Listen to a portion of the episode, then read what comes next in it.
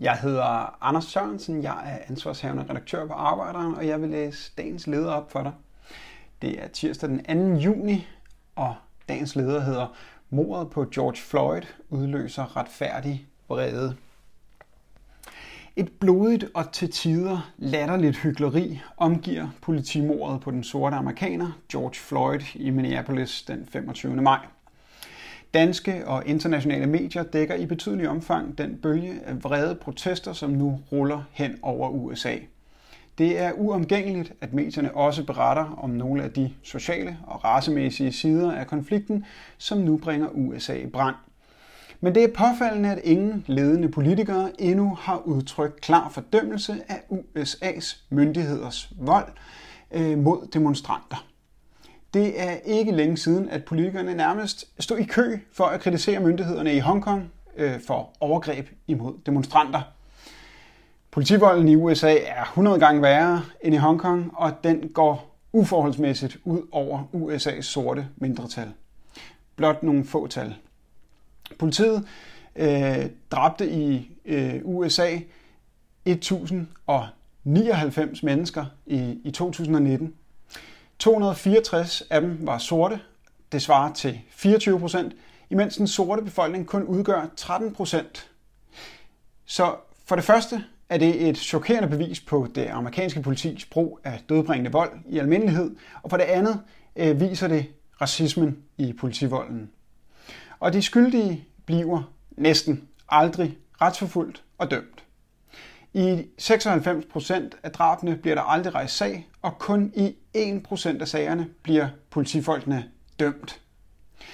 Når der nu rejses sager imod politifolk, og når selv præsident Trump udtrykker beklagelse, er det altså helt usædvanligt og alene udtryk for styrken i de folkelige protester i Minneapolis og snesevis af andre byer i USA. Under de mange og vrede demonstrationer, som nu gennemføres i USA's byer, sker der afbrænding af politibiler og politistationer. Butiksvinduer er blevet smadret, og nogle butikker er blevet plyndret. I USA er der altid mennesker, der sulter, og altid fattige, der med rette mener, at de bliver plyndret af systemet hver eneste dag. I dagens USA med corona er der endnu flere, som lider nød. Og det er i det lys, at vi skal se butiksplyndringerne. En fattig, undertrykt og voldtaget befolkning slår tilbage, og nogen forsøger at tage lidt tilbage af det, som faktisk er deres. Hvis vi husker tilbage til 2003, oplevede vi en amerikansk forsvarsminister, der udtrykte stor forståelse for, at et undertrykt folk slog fra sig. Dengang handlede det så godt nok ikke om USA, men om slutopgøret med Saddam Hussein i Irak. Daværende forsvarsminister Donald Rumsfeld udtrykte sig dengang således om butiksplyndringer i Irak. Mens ingen kan undskylde plyndringer, så kan man på den anden side forstå de voldsomme følelser, som skyldes årtiers undertrykkelse. Og forstå, at folk, hvis familiemedlemmer er myrdet af regimet, lader deres følelser ramme regimet. Hvis vi kigger til Iraks naboland, nemlig Iran, så går der jo nærmest ikke en uge, uden at USA's regering udtrykker sin fordømmelse af de iranske myndigheders vold mod landets borgere.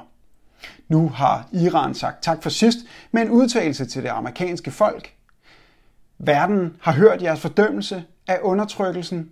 Verden er på jeres side, lyder det fra talsmanden fra Udenrigsministeriet i Teheran. Og videre citat. Til USA's myndigheder og politi siger vi, stop volden mod jeres befolkning og lad dem ånde frit, citat slut. Denne udtalelse har fået den latinamerikanske nyhedsstation Telesur til at publicere en sarkastisk montage. Telesur har kopieret en skriftlig kritik af Iran fra Washington i 2019 og så streget ordene Iran ud og i stedet skrevet USA. Resten passer.